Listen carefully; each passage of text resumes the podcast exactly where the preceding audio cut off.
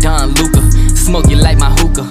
Pump fake right, then I step back in illusion. That's a boss move maneuver. Billionaire entrepreneur. Mark Cuban on the viewer. Put you rookies on a skewer. I stay shitting on you boys like I came up from the sewer. Used to have a lot of dollars, now I got a lot fewer. What you saying to me? I hope you save it for me. I'm about to kill the game, and I put it in my testimony.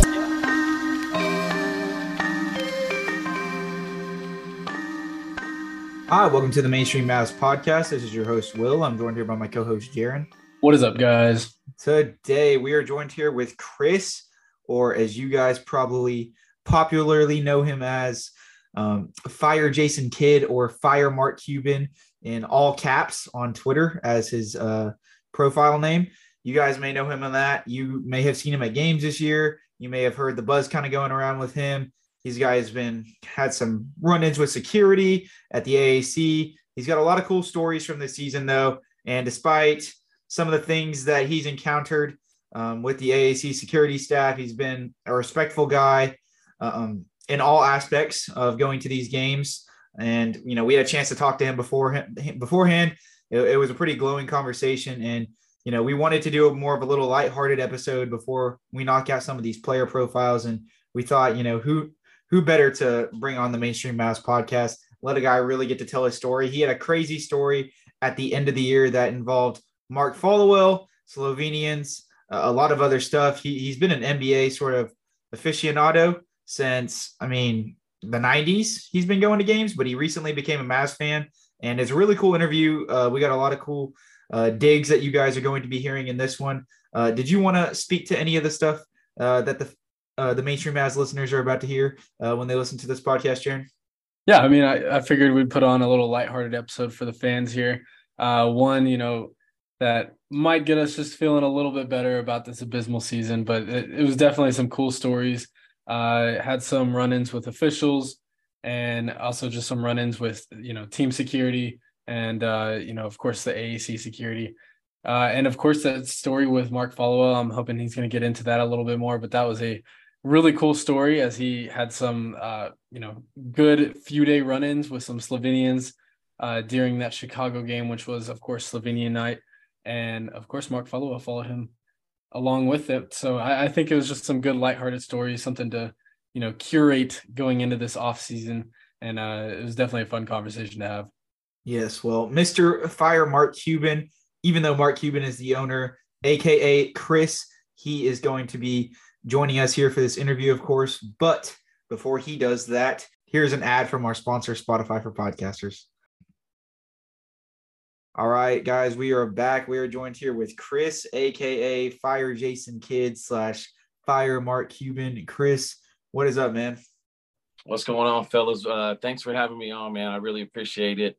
Uh, love to just uh, share some stories, man, and some fun math stuff. So really, yeah, really, course. really excited to be on with you guys, man, for real. Yeah, no, most definitely, man. We're excited to have you here. So first off, Chris, um, for those of you don't that don't know, Chris actually didn't become a Mavs fan until very recently. Chris, how did you become a Mavs fan? Because uh, you moved over from the West Coast a while back. How did that process kind of unfold?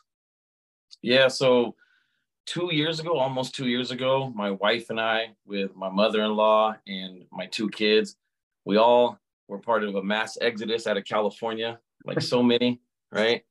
We thought we thought we caught the last uh, last boat out of town, but um, it's still a lot of people coming from California. So we were part of that that that movement coming over, and um, I grew up on Kobe, Shaq, Lakers at Staples Center.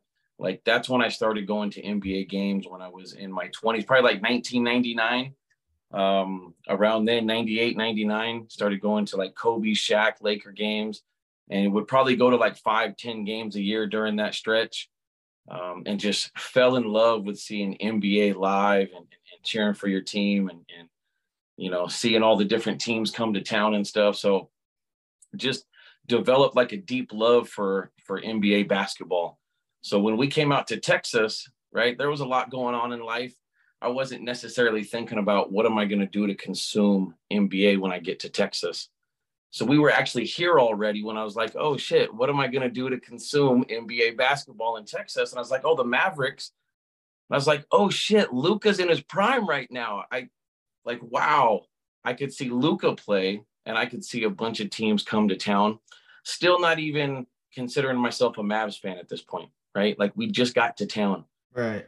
So go on the Mavs website to see like, ah, let me see what's up on like a 10 game package, right? Let me let, let me see what they got going on. So went on the Mavs website, filled out a form on there, basically just to get more information.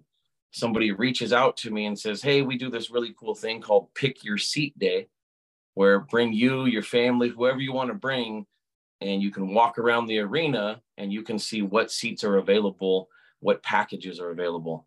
Right. And I was like, Oh, that's awesome. Didn't have any pricing yet. So we get there. My wife, me, my two little ones at the time were probably six and four, my son and my daughter. And they let us go on the court. They let us run around down there. My kids were running and flipping up the seats courtside and like pretending like they were shooting hoops. And, and we were just had a great time. And I saw the prices for Dallas Mavericks basketball. And I was just coming from Southern California. And granted, I only had season tickets once and had to split it with three other people and couldn't do it the next year in in uh, Southern California. So it's not like I come from a long line of having season tickets or anything like that. But I'm just telling you that Lakers tickets for the season are probably right around three and a half to four X what they are for Mavericks. So I was I was stunned by how much value it looked like there was to me. So I ended up doing a whole season, which I had no intention of doing a whole season. Still not a Mavs fan, right? go to the first preseason game with my son, who's at, uh, again four at the time. We're sitting in our seats, and the first basket the Mavs score, I'm like, well, shit. If we're coming to games, like I'm I'm gonna be cheering for the home team, right? Like, so I just looked at my son and I was like, I guess I guess I'm a Mavs fan. Like, I guess we're Mavs fans, buddy. And uh, at halftime, we went and bought some stuff on clearance um, down in the hangar you know, like the the gift shop at the Mavs game. And since then, just been a Mavs fan and just been enjoying NBA basketball. And uh, I will tell you the first preseason game, I, I kind of forgot JB. Like some people could call me a casual before I got to Dallas. Just I wasn't paying as much attention to the NBA. You know what I'm saying? Like people get older. I got two kids. I'm in my 40s. Like I didn't know everything that was going on in the league. But the first preseason game, JB, and I know that's a tough subject right now, Jalen Brunson, yeah. a lot of people, right? But JB made a basket in the preseason game, and I just, just instinct, I just said baller. As soon as he made his first shot, I just went baller. And like that was a thing I did with JB the whole time. I'm not yelling it, but just to me, watching the game, just like baller, right?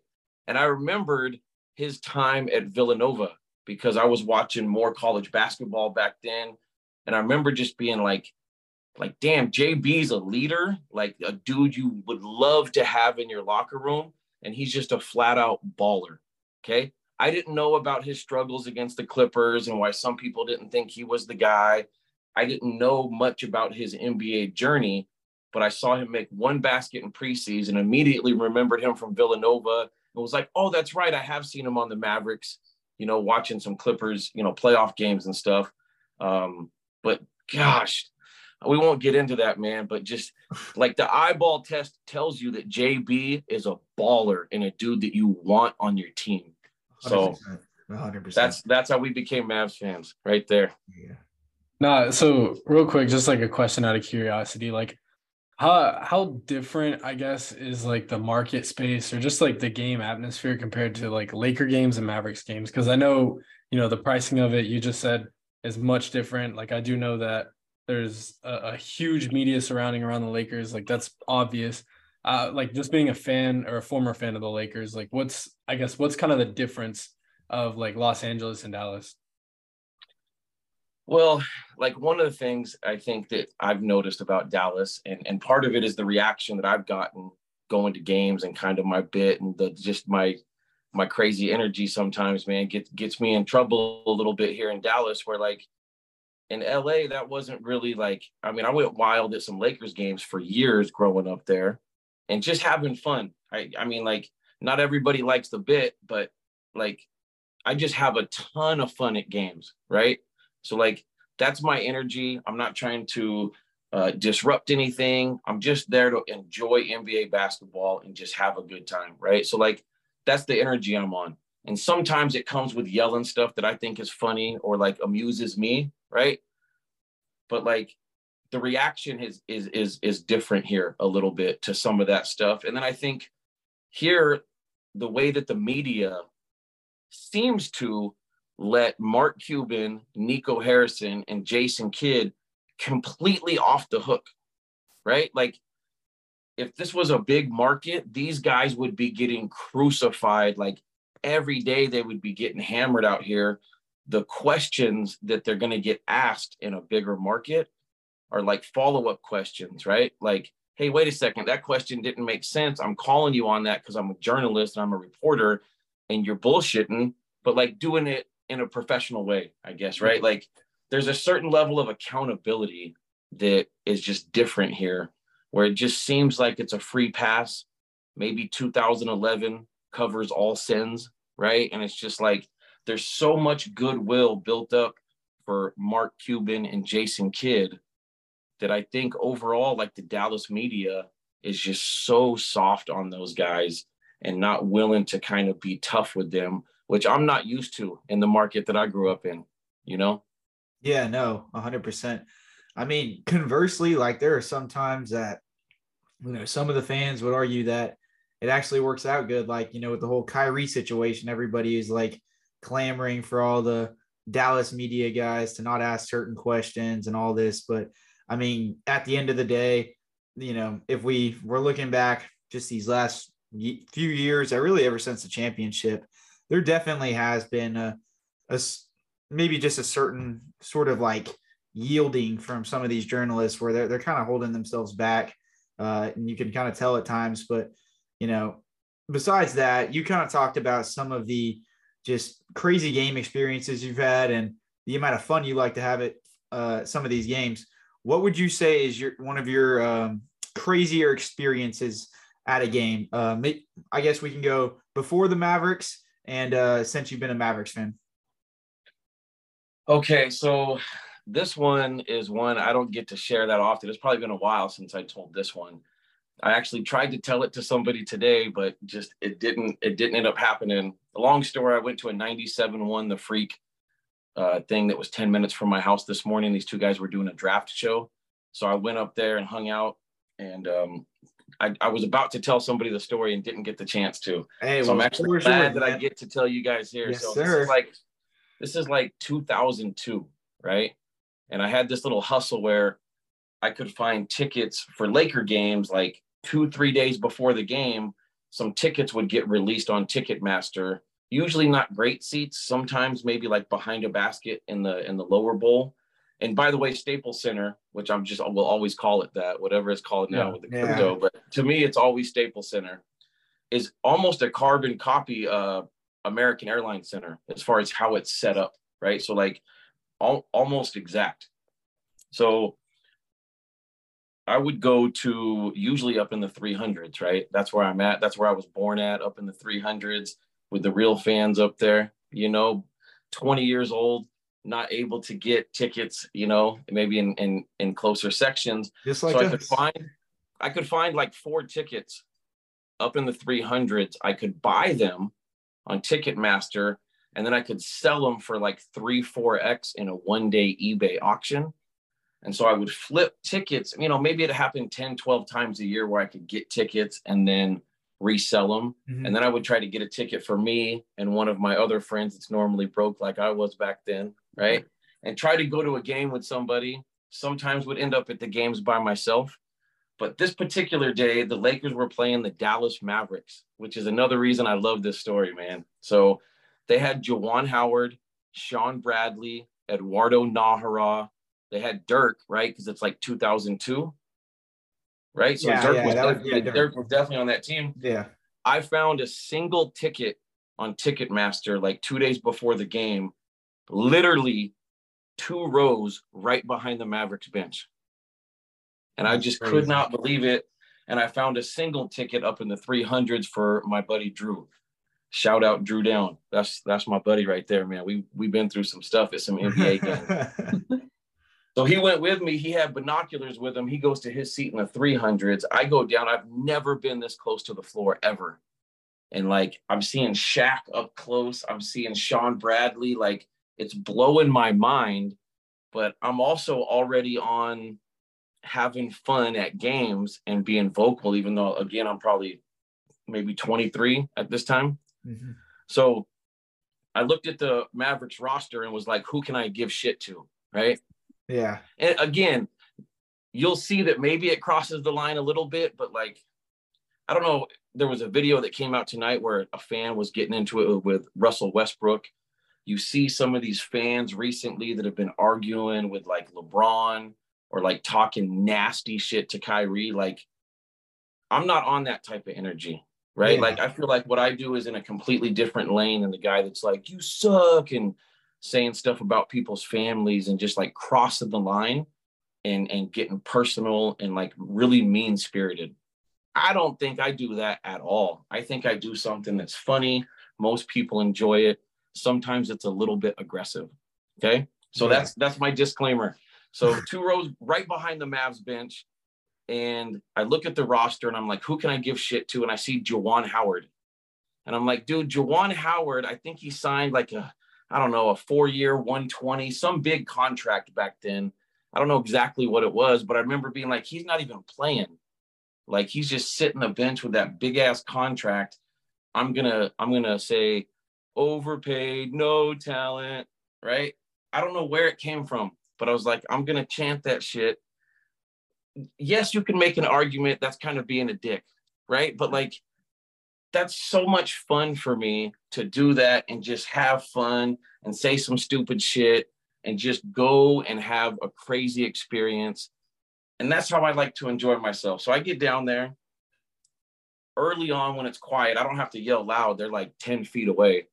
And I'm like, Juwan Howard, overpaid, no talent and he's looking back at me and so like i probably did it one or two times a quarter throughout throughout the game like i'm not doing it all the time but maybe once or twice a quarter i'm i'm doing it right so halftime comes and i see that in the row behind me is fred couples the the oh, golfer yeah. you guys might be too mm-hmm. young to know who fred couples is but back in 2002 fred couples was was balling right like yeah people knew who he was this game was in like March. So the Masters is coming up in April, right?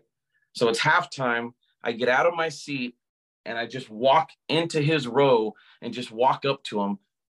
I don't really say anything and probably till I get close. So he's kind of looking at me like, what the hell is this guy doing? Because he's heard me having fun with Juwan Howard. And I just walk up and shake his hand and I'm like, hey man, really nice to meet you. Good luck at the Masters. Like, hey, I'm a big fan, you know? So get to meet golfer Fred Couples.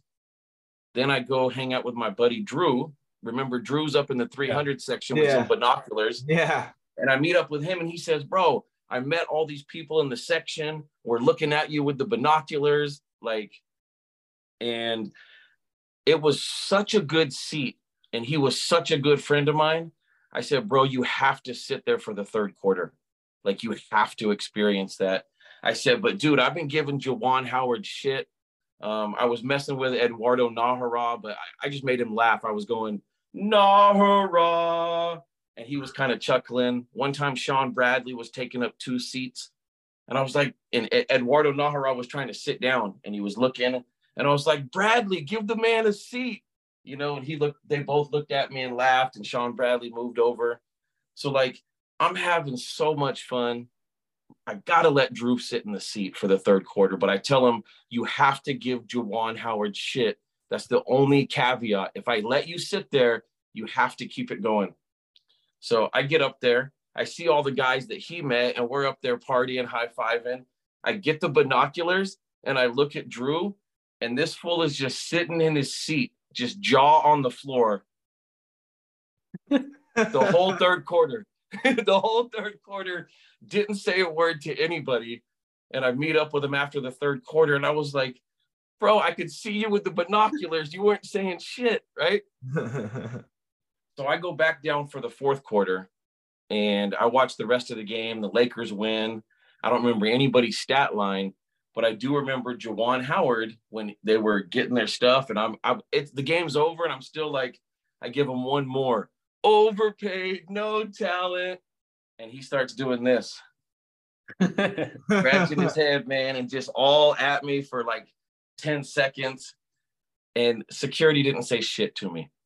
They knew that, like, I don't think that anybody there thought I was being malicious or like, I, you could probably say that's disrespectful. You could make an argument, but I don't think it's against any fan conduct rules.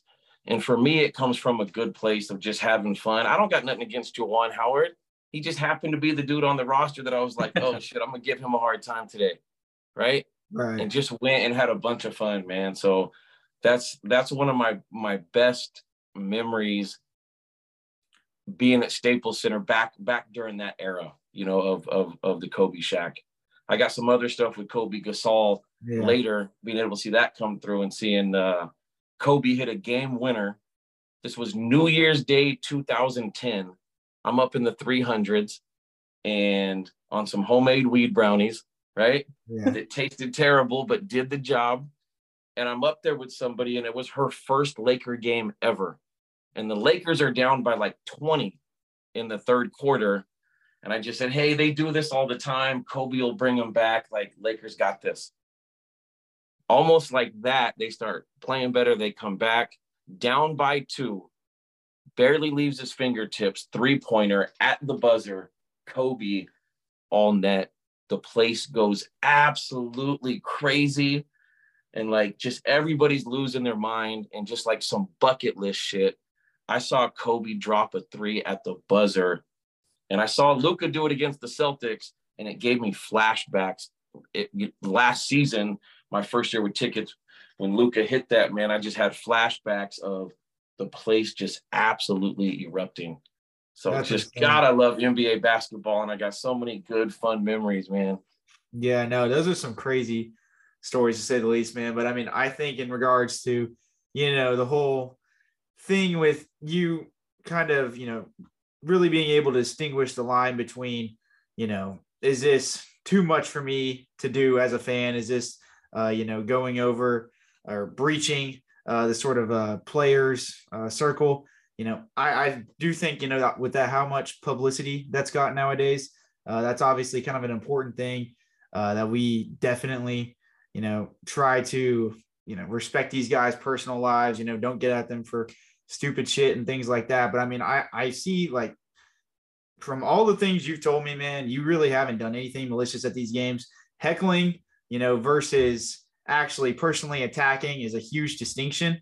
And, and I mean, I think you stayed on the safe side of that, man. So, um, I mean, I, It's a it's a fine line. yeah, it's a sure. fine line and i i feel like it may not seem like it but i feel like i have a decent amount of self-awareness right and i do understand that not everybody likes the energy when i yell loudly at a game fire mark cuban like i've been going to nba games like i said for almost 25 years i know right where that line is at and what is allowed and what isn't you know it's not like i studied the code of conduct but I understand if I'm not cussing, if I'm not like personally attacking somebody and like being like malicious or like mean spirited, like if I'm not doing that, then they really I think are going to let me get away with some stuff. I'm I'm actually again it may not seem like it, but I feel like I'm actually respectful of the people in my section because I understand that they're there to have an experience, right? I'm not trying to ruin other people's experience just so I can yell some stupid shit, Yeah. right? Like I enjoy it so much. And usually the people in my section, for the most part, laugh. People come up and high five me sometimes. And it's just like we're there having a good time, enjoying an NBA game. We're talking a little shit. The team deserves for us to talk a little shit, right? And like at a certain point, like I'm just going to give it to you if you're the home team and this is what you've done for the last two years. Like, I want my voice to be heard and I express it differently than some people. Yeah. Other people don't express it the same way. And that's okay. Like, I don't mind what other people do. I don't think I'm doing anything that is ruining people's good time. Right. So, like, for me, it's just about having a fun experience. And then the Mavericks deserve to have some people loud and vocal about what they've done the last the last year, really. I, I think but- that's irrefutable for sure. So, I mean, just kind of going hand in hand with that, you obviously got the Fire Jason Kidd shirt on right now, repping it out here. And, you know, we got the sign in the background. This is your whole prerogative. This is kind of how you got your sort of no- notoriety on Mavs Twitter. Um, how did the movement start? And uh, what uh, do we have any future plans for the movement? You know, it turned into the Fire Mark Cuban movement, of course. And, you know, you've been at games. How has it started? And uh, how, how has the movement gone this Right. season? Okay. So this this is a lot of fun for me too, man, because last season became a Mavs fan, started going to games, enjoying it. And when I will tell you this, the first game, the first regular season game, okay? I'm a Mavs fan at this point. I got my gear, I'm all in, right? The first game of the regular season, they got blown out by almost 30 on the road by the Atlanta Hawks. And I called my buddy, we're talking, and I said, dude, Jay Kidd is not the guy. You This is his Kidd's first season 30 as coach. you cannot lose by 30 like that's i'm not saying you have to win the game or like you're you're you're, you're done but to lose in that fashion your first game with your troops like and i just was like dude there's no way. There's absolutely no way that you lose by 30 to the hawks and you're the guy. Having not really known a whole lot about what happened in milwaukee wasn't paying enough attention at the time to be like that deep and to see what was happening with coaches in milwaukee you know as far as my fandom at the time, but just was like, there's no way that he can be the guy. So in December last year, they were 16 and 18 going into like the start of at some point in December last year, there were 16 wins, 18 losses, right? And I went to the game with my cousin Tyler from Springfield, Missouri. Shout out Tyler. Me and him raged for a couple days, man, while he was out here going to games he was out here for like two weeks and we went to like three or four games and, and had some wild wild times this night they were down by like 15 to the pelicans i think had lost to the pelicans a couple games before and this is like when they're at their worst of, of, of last season right so fourth quarter we sneaked down to the seventh row um, on the other side of where the benches are at so like where they come out of the tunnel and then go into the tunnel. We're like more over there. And Okay. we get into Okay. we get into the seventh row. It's like I want to say it's like section 107 maybe that we snuck down to. And um, I used to have a, a cool little thing where I could sneak around and I had like this whole system that you know I'd be happy to give to somebody else. But now that they know who I am, I can't really get away with it's a beautiful system on how to find yourself in lower seats, right? my my season seats are good though don't get me wrong but sometimes you want to sometimes you want to explore and move around a little bit you know especially when you see tons of empty seats That's, you know so some of these fourth quarters so anyways we get down there i'm i'm having a good time and fourth quarter i stand not maybe i think maybe i did i stood up and yelled fire jason kidd and it was like the first time that i yelled something that loud at a mavs game right and then just sat back down. A couple people laughed. Nobody really cared. They're getting blown out by the Pelicans. They're under 500, right? Nobody cares. And then I just thought to myself, fire Mark Cuban. And it just struck me funny, right? It struck me funny because he's the owner and you can't fire the owner, right? So I know people like to tell me that. And that's part of the reason I love it so much is that people always try to tell me that you can't fire the owner. Okay.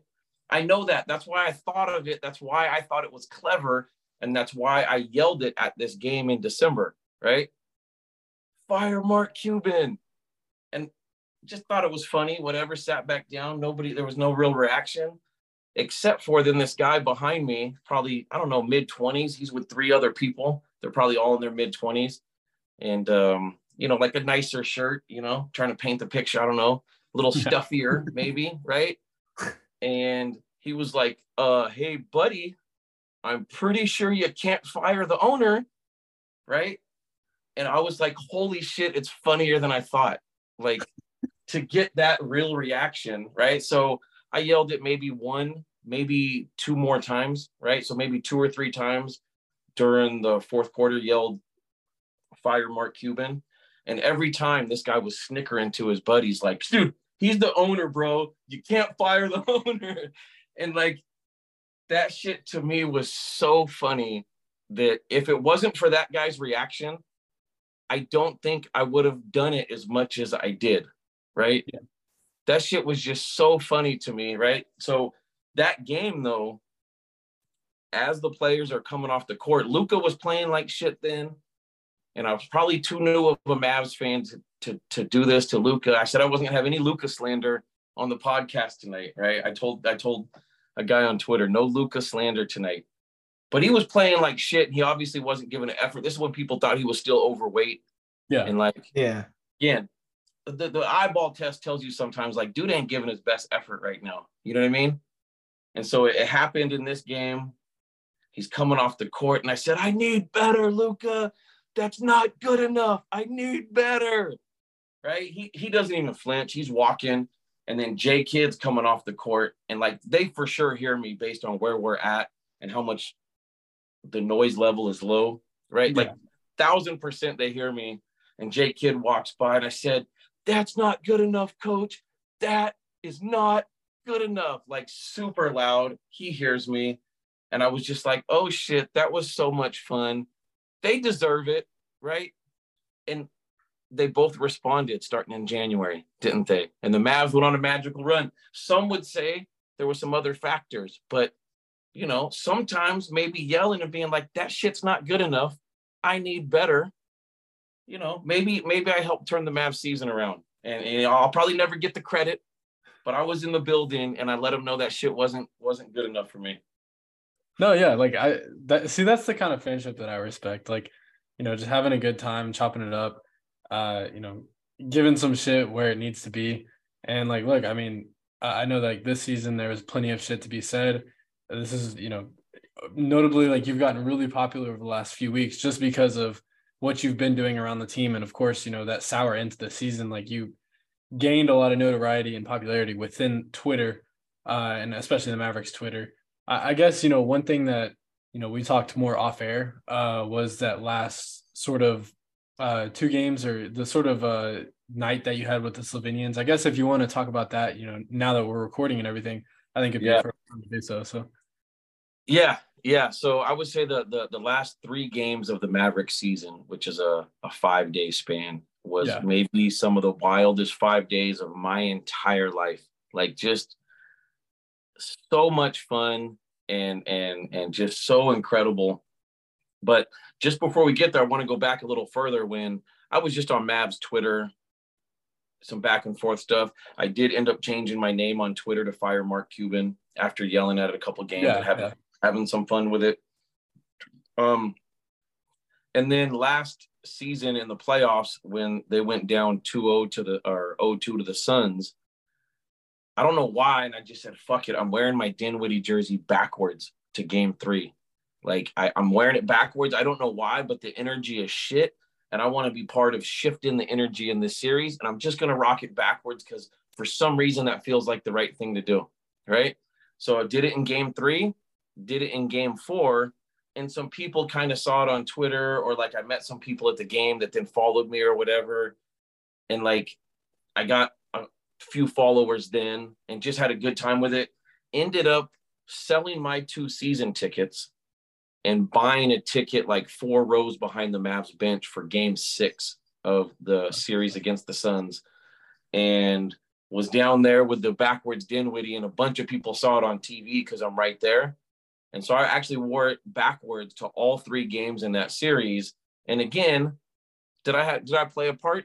I mean, of course I did. I yeah, rocked the Dinwiddie yeah. backwards to three games, including four rows behind the bench. Like that that series needed to shift, and I had a lot of fun. Obviously, going and raging and having a good time at, at all three of those games. Right. So this year, I yelled "Fire Mark Cuban" at a game, which is against the Heat on a Friday night right? And I was there with a buddy, and this is probably the most aggressive I had been at this point, as far as two or three times a quarter. I wait till they're shooting free throws and it gets quiet. And I, I try not to do it when the Mavs are in the middle of a free throw, but sometimes that's the quietest that it is, right? but I just find maybe two or three times a quarter where like the level's just perfect and I can like I don't know, man, because I've been at so many games. I just like I could hear the hum and I just know exactly when to when to let one go, right? So I went to so at that game I did it two or three times a quarter. There was a guy there that was not happy with it. There was another guy that was visibly upset and told me three times that I can't fire the owner. And then there was a guy that, that clearly didn't like it and told security. That was the first time I met Jason, the head of security. And they yeah. told me, you cannot say fire Mark Cuban. You can't yell that at the game. This guy said that that he doesn't like it and that you're disturbing him. Right. And I was like, okay, like whatever. No big deal. Up to that point, I had people behind me in my section that were just a lot of people were laughing every time I did it. And like we're all having a good time but I, I do yell it pretty damn loud sometimes. And I, I know it probably feels a little negative to some people, right? When I when I yell it. But this guy clearly didn't like it. My friend kind of got into it with him and was like, Oh, you told on us, called him a bitch. And I'm like, dude, I'm in my 40s, man. Like, we're not getting into it with people at the game, buddy. You know, he's in his 40s too. And I'm just like, no, no, no, no. That's that's not the energy that we're we're trying to be on. But like they were he was taunting us a little bit man after we had to go back to our actual seats and walk by and so like that was the first time i talked to jason from security okay a couple days later i show up to the game i sold my two tickets and i bought a ticket eight rows behind cuban and this is when they played the wizards this is the game that started the spencer dinwiddie kuzma beef right that was oh gosh that game that still just irritates me that was one of the games where J Kidd just shit the bed, final possession. Yeah, like we were that, there. That was even the one where Luka tried to pass it to Spencer twice, right? Two yeah, plays yeah. in a row, tried to do the exact same play. That's mm-hmm. that game that I'm eight rows behind Cuban. Okay. So I get in there, and that game I went to by myself because I sold my two. It's, I think it's a week night, right? It was. Maybe we were there. Tuesday, yeah. Right. So I got a beanie on, I got glasses on. I'm in the matrix, man. Like I'm having such a good time. I'm I'm I'm there. And I'm just kind of, you know what I mean? The music's going for the pregame. I'm doing my thing, having fun. And they put me on the Jumbotron, right?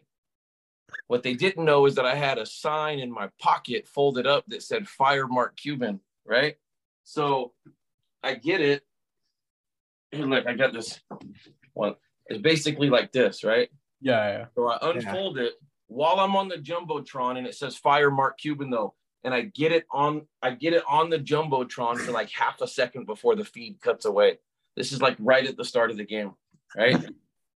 Within about 45 seconds, I have three security guards standing next to me, like aggressively being like, "Give me the sign! Give me the sign!" I had multiple, like I had two different ones, and they both had stuff on front and back and I actually gave him the wrong one. And they were like, I think he had another one. It's in his back pocket. And I was like, whoa, whoa, whoa.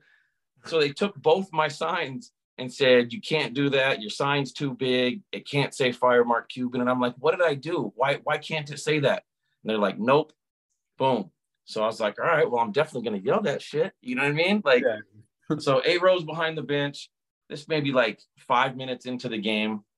That hum, I hear the hum that tells me it's my time, right? Where it's just super low volume, and I just stand up.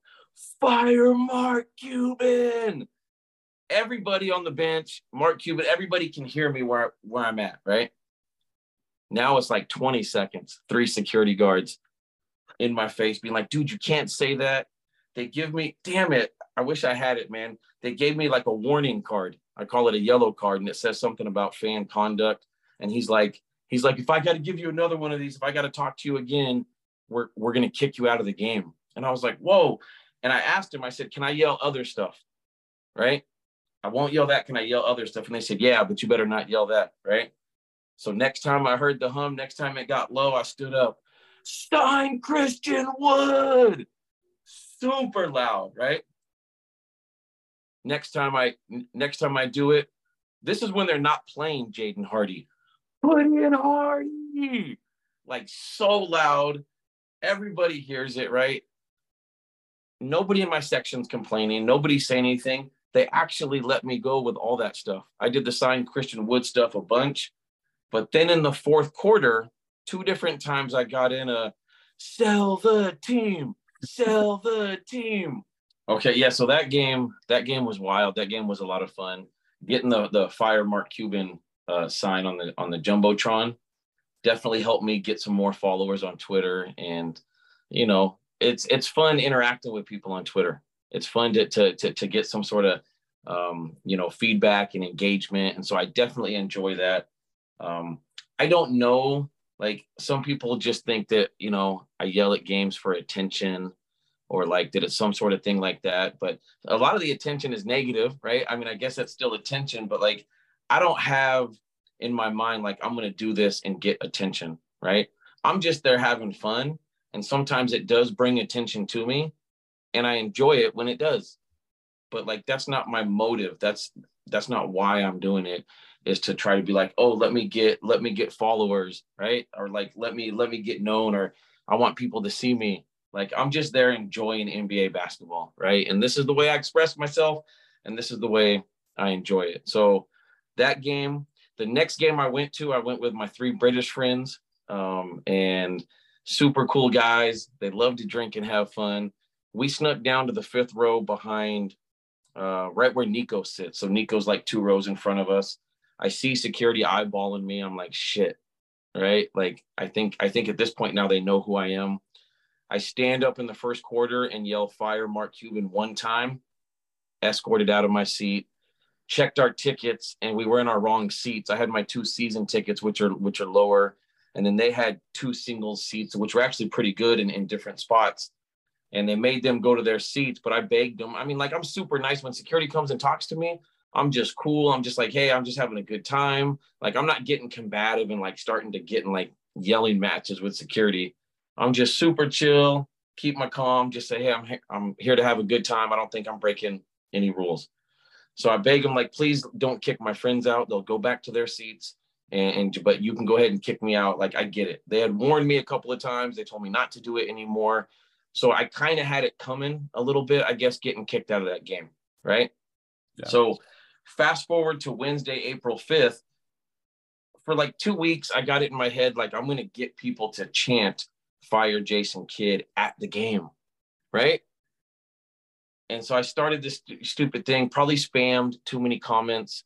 Um, I think Dalton Trigg, I think it was Dalton, blocked me and then unblocked me because I apologized or, or, or, you know, something. It was just like, you know, sorry, man. Like I, I, probably did throw it in your comments too many times, but I really was convinced I was going to get people in the arena to chant fire Jason Kidd with me during the game. Fire Jason Kidd, fire Jason Kidd, right? Nobody was doing it with me. okay. So, but I was saying, like, hey, April 5th is Fire Jason Kidd Day. Like, it's a revolution. It's a grassroots movement. Like, we got to do this together. Right. And I probably went too far with the bit and it was fun and I, I really enjoyed it. But like, I didn't really get anybody to go with me. So I show up to that game with this shirt on. Okay.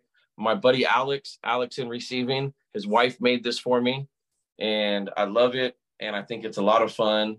So I wear it to the game and I have four signs in my pockets ready to go that all say fire Jason Kidd, right? My my kids help color in the letters on this one.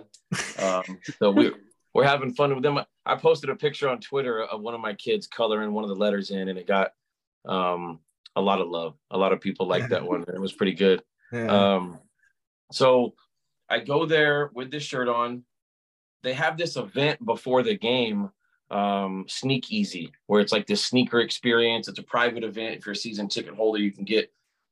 Actually, no. If you just had a ticket to the game, you could buy for forty bucks to go to Sneak Easy and it's like it's two hours before the game.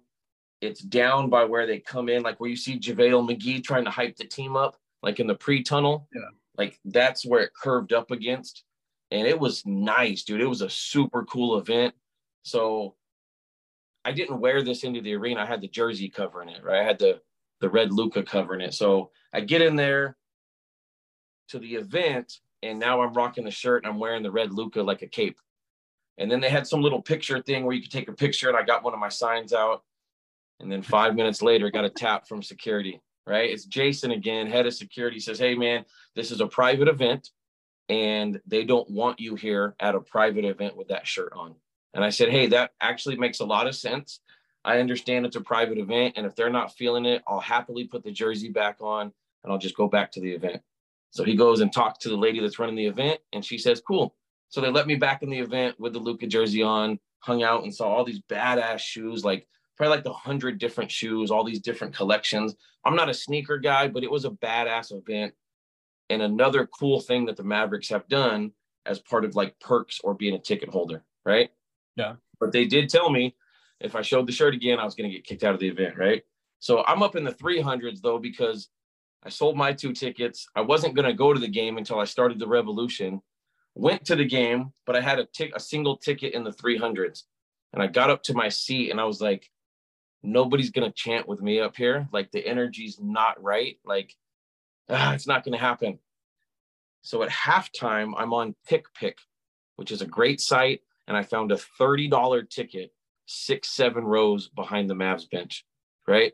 was like, oh my gosh, love it for $32, I think, out the door. At halftime, I go down. It's probably like three, four minutes into the third quarter. I get to my seat and I sit down and I'm still rocking the cape and the shirt. I didn't say a word. I didn't yell anything. I didn't make one sound 10 minutes in my seat, tap on the shoulder. Now, I'll tell you this when I first got to my seat, I did see three security guards looking at my shirt. They noticed it and I saw two of them talking to each other and almost pointing. And I was like, they're definitely talking about me. They're looking at me. It's a little awkward, right? But I don't say a word. Tap on the shoulder, security guard up to the tunnel says, Hey, we already told you about that shirt. And I said, No, that was just for the private event. Nobody said anything about the game. And they're like, Is this even your seat? And I felt so good showing them my $30 ticket. They couldn't see it was 30 bucks, but that was my actual seat. And I was like, Yes, this is my seat. And they made me wait five minutes, and the security guard was being a little combative, like, "No, we told you." And I said, "I said, bro, when Jason gets here, he'll tell you what happened, right?" And he's like, "No, they told you." And I said, "All right." So Jason gets there, and Jason agrees with me, and he's been cool through the whole thing, man. Like he's not overly aggressive. He understands I'm probably not actually breaking any rules, but they said same thing, man. If uh, if you want to stay here, you got to put the jersey over it. So they did not let me rock it They've made me cover it up or threatened to kick me out. So Kyrie went for 14 or 19 points in the fourth. That was one of the most electric games of the season. You guys were there, right? You said? Yeah. We were, yeah. That was one of the most electric games of the season in the fourth. The energy in there made you feel a little something from late season last year. Like it was hype on that game. And then the next game, the next day I did go on 105.3 The Fan. The the dude from MFFL, um, that's got like a hundred thousand followers. He took a picture of me at the game before security talked to me. He posted it on his account and he tagged me in the comment. And then 105.3 The Fan called me and I got to be on their morning show the next day talking about the shirt a little bit. So that was cool. But fast forward to Friday night. Wake up Friday, go to work, eventually see that they're going to sit all of the players. All of the players are going to sit for the Mavericks. They've given up. And it's so confusing. Like, yes, I know OKC had won a game, but like the way they played on Wednesday, the energy in the building, Kyrie going off in the fourth. And then they sit everybody on Friday, even though they, they I get that they're probably not going to get in, but it just seemed like weird timing. And it seemed like, why didn't they do it on Wednesday? Like, yeah. I just don't understand. Yeah. Okay. So, and then come to find out, Luka is only going to play the first because it's Slovenia night. And I was like, you gotta be shitting me, dude. Like, I bet you there's people that came from Slovenia just to see this game. Okay. Before the game, they had a thing for season ticket holders called Chalk Talk. Chalk Talk, I went to one earlier this year. It's like 200 season ticket holders up in a room that's, that's near some of the Admiral suites. And they sit you in there. And the first one was Chris Arnold. Chris Arnold was there for like 45 minutes, told some amazing stories, talked about being at the Tyson Holyfield where Tyson bit the air and he was there covering it as a journalist, you know, or as a radio guy or whatever. Great time. And I was like, oh, that's awesome. So they had one for Nico Harrison, right? We had signed up a couple weeks ago, had two tickets to go see Nico Harrison talk for 30, 45 minutes at Chalk Talk, right? They do it on Friday, the day the team quit, the day they're playing Luka, only the first quarter. Five minutes before Chalk Talk started, I'm in like the fourth row, and Chris Arnold comes out with Nico Harrison. But five minutes before that, the video got released of Jay Kidd throwing the organization under the bus and saying the organization has decided they've made a decision we have to go with it. The players aren't happy. The same press conference that got them fined for $750,000. That video got released on Twitter five minutes before Nico got up in front of 200 season ticket holders and did chalk talk. And this man, Nico Harrison, spent 30 to 45 minutes talking about how smart and how successful he is and how when Mark Cuban hired him, it was such a whirlwind and he really didn't think about anything and it happened so fast. And they sat there and reminisced about the Western Conference finals and then lightly brushed off this season as if, like, eh, we tried. We'll be back next year. Don't you guys worry. And then didn't take any questions and walked out. And I walked out of that like I wanted to say something so bad. I had to bite my tongue the entire time. I was trying to give a couple of these. you know, just trying to look disgusted, like trying to be like, Nico, I see you, buddy. Like, this shit is not good enough, bro. And I can't tell you that right now, but you and I both know this is shit, right? And I don't know if he got that, but I think he felt a little like that's why he didn't answer any questions. They said he was going to. I can't believe they still did the chalk talk. Like, I would have canceled that shit the day that the team quit. So we get out of that. I hop on a Twitter spaces because I just have to rant. My wife's with me. I pull her into the family bathroom and I rant on a Mavs spaces that had like 25 people in it and just ranted about how livid I was to have to sit and listen to Nico for the 30, 40 minutes that I did. Right. We get out of the bathroom and we're walking. I'm just telling my wife, like, I bet you there's people that came all the way from Slovenia just to see this game and I see t- immediately I see these 10 guys in hats and they all have Slovenia hats. And I just beeline straight for them. Something tells me I got to go talk to these guys. And we end up talking to them and they say, yes, we flew 15 hours from Slovenia just to come see Luka Doncic play basketball.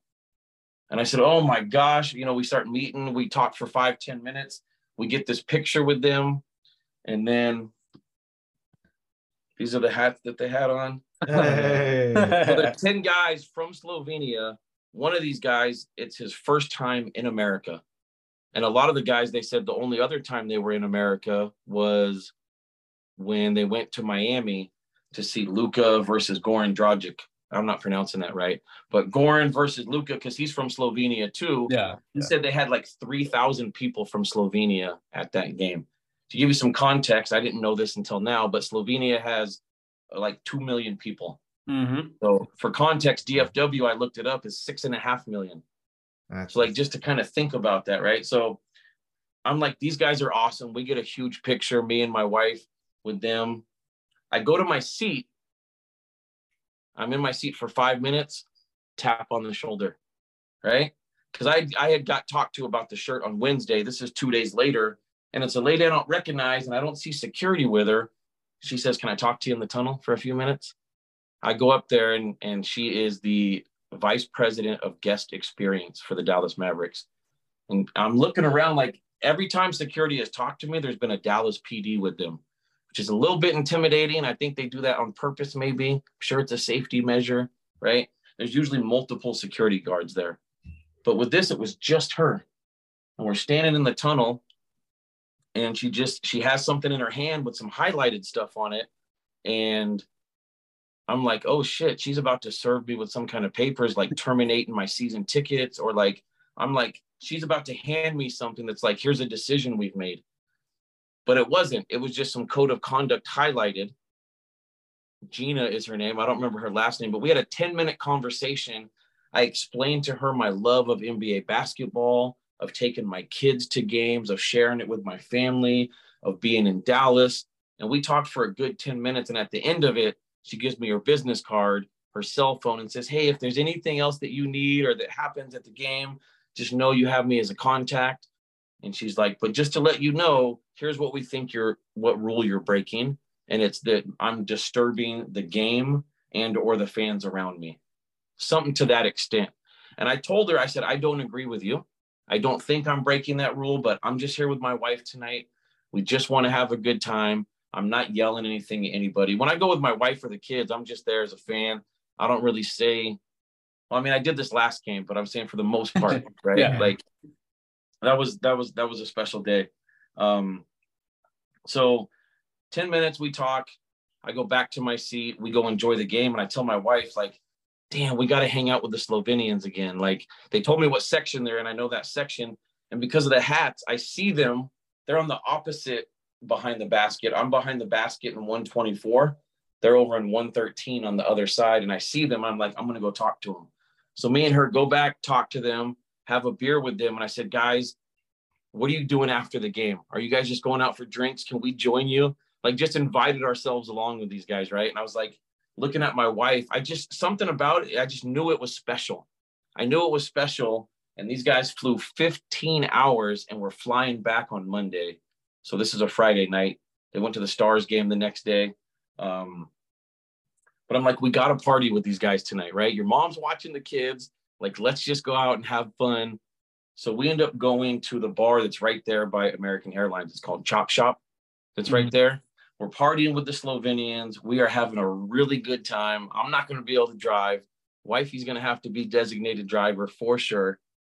And at the bar, I see Mark Followill, right? The guy that does the uh, TV for on Bally's. He, yeah. He's the play-by-play guy. He does the show with Derek Harper, right? Mark, everybody loves Mark Followill. Great guy, right? And like, I didn't know much about him, but I could tell that like people liked him, right? And in Dallas.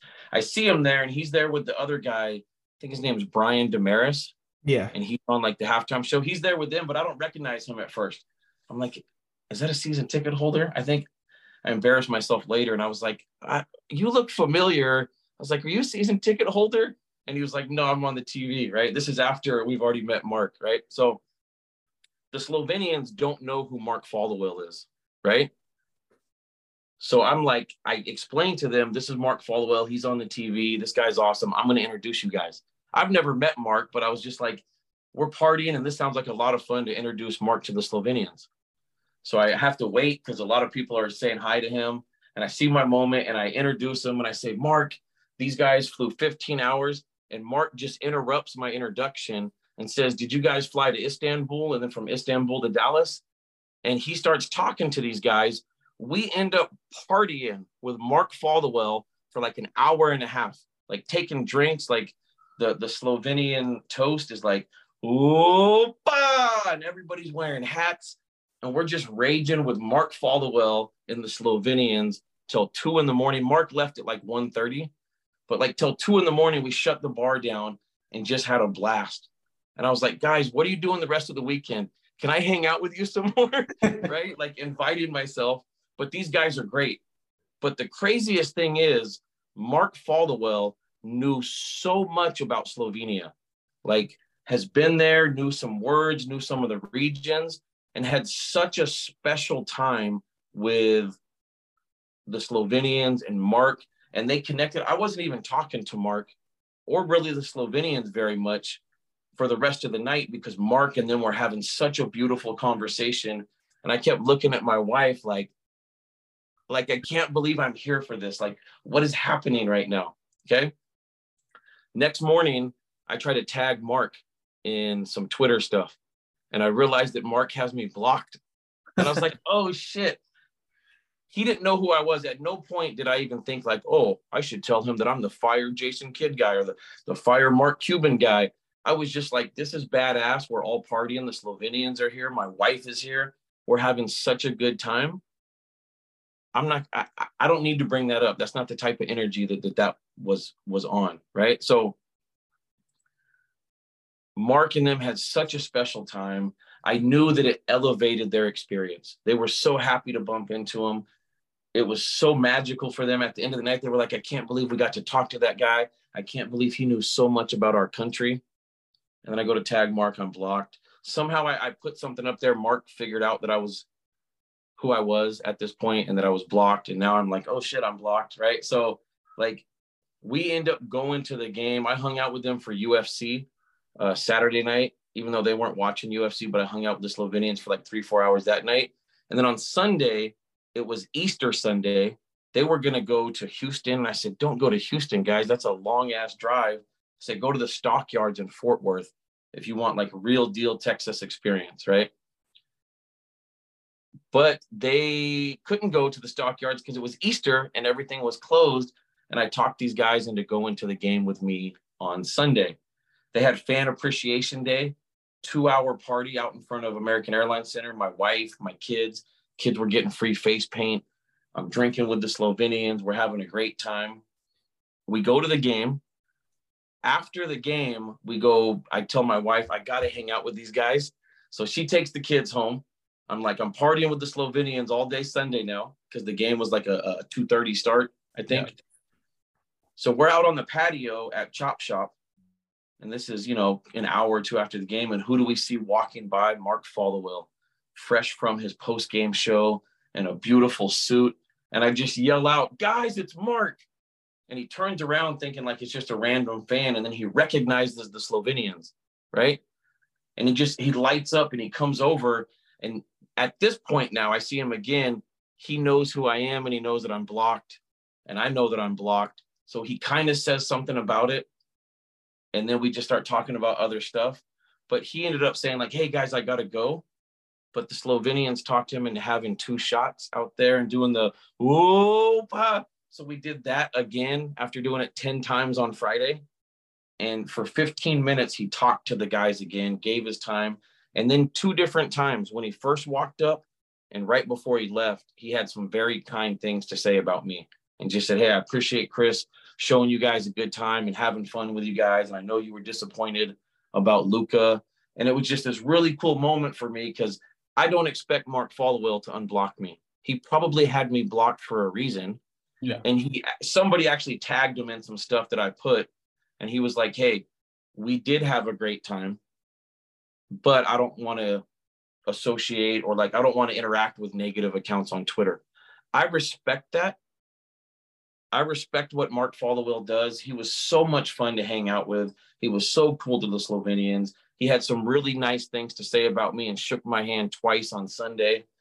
I don't expect him to unblock me, but it was a special moment for me to know that like I'm not on just some negative shit all the time, right? Like I think bumping into these guys was meant to be. But these guys, I think their weekend was better because they ran into my wife and I, right? I think that's just a fact. I didn't do it on that wasn't my reason for doing it. Mark said a couple times like, "Oh, you showed him hospitality." I wasn't I wasn't like, "Oh, let me show these guys a good time in Dallas." It was just selfish. I was like, "Holy shit, we should party with these guys, honey. These guys look like a lot of fun." Right? They gave me this hat. The only so they had 10 guys with 10 hats. They bought them at the airport on the way out. They only left with eight hats. I got one, and Mark Followill has the other one. and I got some pictures with it. Just so good. It was one of the wildest, just purest, beautiful experiences of my life to hang out and see all this crazy shit happen over a five day period from the shirt all the way to seeing Mark a second time uh, coming out of Chop Shop, man, and just having that moment, right? So I took my red Luka jersey and I took it off and I gave it to Aliaj. Aliaj, 27 years old, hung out with him all weekend, him and his guys. They're all from the same village originally, which is population 370. Beautiful people. Yeah. Beautiful people. They're like only 20, 30 minutes outside the capital, maybe not even that far. Um, they speak good English, you know, like broken English, but you can understand them. Um, just beautiful people that love Luka, that love their country, and I had a blast with these guys, man. It was so special to me and to my wife. So I gave Aliaj, 27 years old, his first time in the US, right? Still lives at home with his parents. I'm sure in his village, it's common until you get married, right? like Aliaj, man, just like what an awesome guy this was. I gave him the red Luka jersey and I said, I'm giving this to you, but it's just a loan. I'm going to come back to Slovenia and get it because during the course of hanging out with them, they said, You got to come see us in Slovenia. One of the guys owns a bar in the capital, a bar and a restaurant. And he said, We will throw a party for you. Aliaj said his mom will cook for us like a Slovenian meal. He sent me pictures of their village, like drone pictures, just a couple of days ago that I posted on Twitter. Beautiful village in Slovenia. And my wife and I had some Marriott points that we were gifted for our 10 year anniversary, which is next year. We just yeah. celebrated nine years. Right. I love you, honey. Congratulations. Celebrated nine. Next year, we looked up the Marriott points and we can use them in Slovenia. Like there's places in Slovenia where we can use those points. And I never thought about going to Slovenia ever. Never occurred to me until I met these guys. And the first night I met them, wifey was looking up hotels in Slovenia, right? So now it's on my bucket list to go visit these guys and to get my red Luka jersey back because we just had such a connection. I told you their weekend was better because they bumped into us, but my weekend was exponentially better because I bumped into them. You know what I mean? Yeah. It was just, it felt like it was meant to be. There was a whole bunch of other shit going on at the same time, but to be able to party with those guys and connect with those guys is something that I will never forget for the rest of my life. Yeah, no, no yeah. That it, it sounds like a, a wonderful time. Um, you know, I know me and Will we're sitting at a mere 20 years old and we don't have that kind of money to spend. Um, but we would definitely love to go to Slovenia one time. But um, real quick, I guess before we wrap up this podcast, is there anything uh that you're planning on doing with the, the account? Because I again I know it's kind of you know becoming popular, it's kind of taking storm. Uh, is there anything that you're planning on doing with the account? Uh, are you are you planning on buying season tickets again? Because at so this point, I, you are. I do have season tickets. If you if if they if they lock you in in March, they give you like a 15% discount on okay. your season package, which is which is a nice little chunk. So I do have season tickets for next year.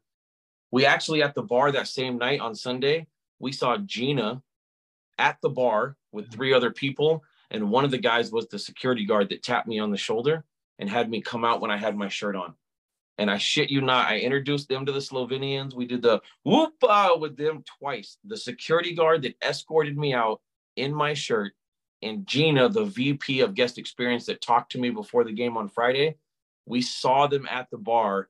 She's going to Slovenia next year for for some trip, and I was able to introduce them, and they exchanged Facebook info. So that was special. But anyways, I do have season tickets for next year. I have no plans for the account because it just happened and yeah. I wouldn't know what to do with a Twitter account. You know what I mean? As far as like, I just post a bunch of, sh- I retweet a bunch of shit. I post a bunch of shit. I have fun on there, but like, there's no, I'm not like planning anything, right? I'm just on there having fun, yeah. right? So, um, I did the last game of the season, and I'll, I'll give you guys this last thing. The last minute of the game, I did boo them I got a ticket five rows behind the bench for the last game of the season when we went with the Slovenians. And I was down there five rows behind Cuban and the bench, and I was booing them for about 90 seconds straight. And nobody else was booing with me. And every player could hear me, every coach could hear me, Cuban could hear me. Tim Hardaway, when the, the game ended, he was turning his head and looking back and nodding, like, okay. Like Tim Hardaway looked like he wanted to knock my teeth out, right? Like it was, I booed for 90 seconds straight as loud as I could as they walked off the court their last game of the season. I don't know that I'll be on that energy next year. Who knows what next season brings? Yeah. But I'm going to have fun within my rights. I don't think I've broken any code of conduct rules at any time that I've been an American Airlines Center. Right. I don't think I've done anything wrong. So I'm not trying to push the envelope, but sometimes I just get there. I don't know what next season holds, but I promise you, I don't think anybody has had more fun at American Airlines Center the last two seasons than me. I think I've had the most fun in the building for two seasons straight. Even though I only went to like 15 games this year, probably went to like 40 last year, including playoffs. Um, I don't think anybody's having more fun than me. You know, maybe I'm getting too old and I need to I need to slow it down a little bit. So I don't know what next year holds, but I do plan on being at games. I do plan on expressing myself in a bunch of different ways. A lot of time it depends on who I'm with. If I go to a game with somebody that I know is down for me to to to do some antics, I have fun and I do antics. If I'm there with my kids, my wife, a coworker that I know would be uncomfortable, I'm on good behavior, just enjoying the game, cheering, trying to have a high basketball IQ and see where coach is messing up over and over and over again with his rotations, with his out of bounds plays, with what he says in the media, with it not matching what happens on the court, being just like one of the worst coaches in the entire NBA, right? Who won coach of the year? Dude for Sacramento, Mike Brown. Yeah, Mike Mike Brown. Yeah. Right. So they do rank coaches, don't they? Right. Yeah. If they literally ranked them from one to 32, J Kidd does not crack the top 25 on anybody's list in the NBA. Nobody. Right. Just mean, like I- such a bad, terrible coach. That energy, if he's the head coach next year, which it looks like all signs point to yes, I'm not going to lose my season ticket package. I'm not going to get kicked out of another game. I enjoy it too much. But I am going to still have some energy moving forward for the movement for sure. Yeah, I mean, I think every season is a new experience. So, I mean, man, I think you, you know, definitely stay within those parameters. But at the end of the day, like let the energy take it where it lies, right? If the Mavs are back where they were this year and, you know, however many games under 500 and just an abysmal experience closing to the season, you know, you, you gotta, you gotta match their energy. But if we have that sort of magical run like they did at the end of the, uh, season, the previous season, you know, at the turn of the new year, then you got to match that energy as well, man. So uh, I'm really excited to, you know, see how the season unfolds, of course, and and that's dope that you still renewed your season tickets and everything, man. We really enjoyed having you on today, Chris. Uh, it was a really fun podcast, man. You, you Yeah, man. really cool stories. Uh, I would definitely like to bring you on at some point. Uh, you know, we have a lot of downtime during the off season, especially when it gets into into the the sort of just uh the arid, uh, dry time that August is, where there's just no NBA news cycling through. I'm sure we could bring you on, man, and you could tell one of your other stories or just look ahead to the season. But th- those fun podcasts nonetheless. Um, other than that, guys, you guys can follow Chris on Twitter at MVP Luka 77 or just search up Fire Jason Kidd, whatever. I'm sure y'all can find him over there. Uh, make sure to follow us on Twitter at mainstream underscore Mavs. Make sure to uh, like the YouTube. If you guys are listening on YouTube, make sure to like, comment, and subscribe. Uh, comment down below which one of your stories that Chris told today was your favorite. And other than that, uh, if you guys are listening on Spotify, Apple Podcasts, or any of those other listening platforms out there, we're on almost every of them. Uh, make sure to follow us, give us a good rating if you guys do enjoy the podcast. Other than that, we will catch you guys in the next one. We're going to be going every single day until we get done with these player profiles. We're going to be cranking out Jaden Hardy starting out tomorrow, Yes. and we're not going to miss a day. We're not we're not skipping any beats over here. But otherwise, great podcast. We'll catch you guys in the next one. Mainstream Mavs signing out. Thank you.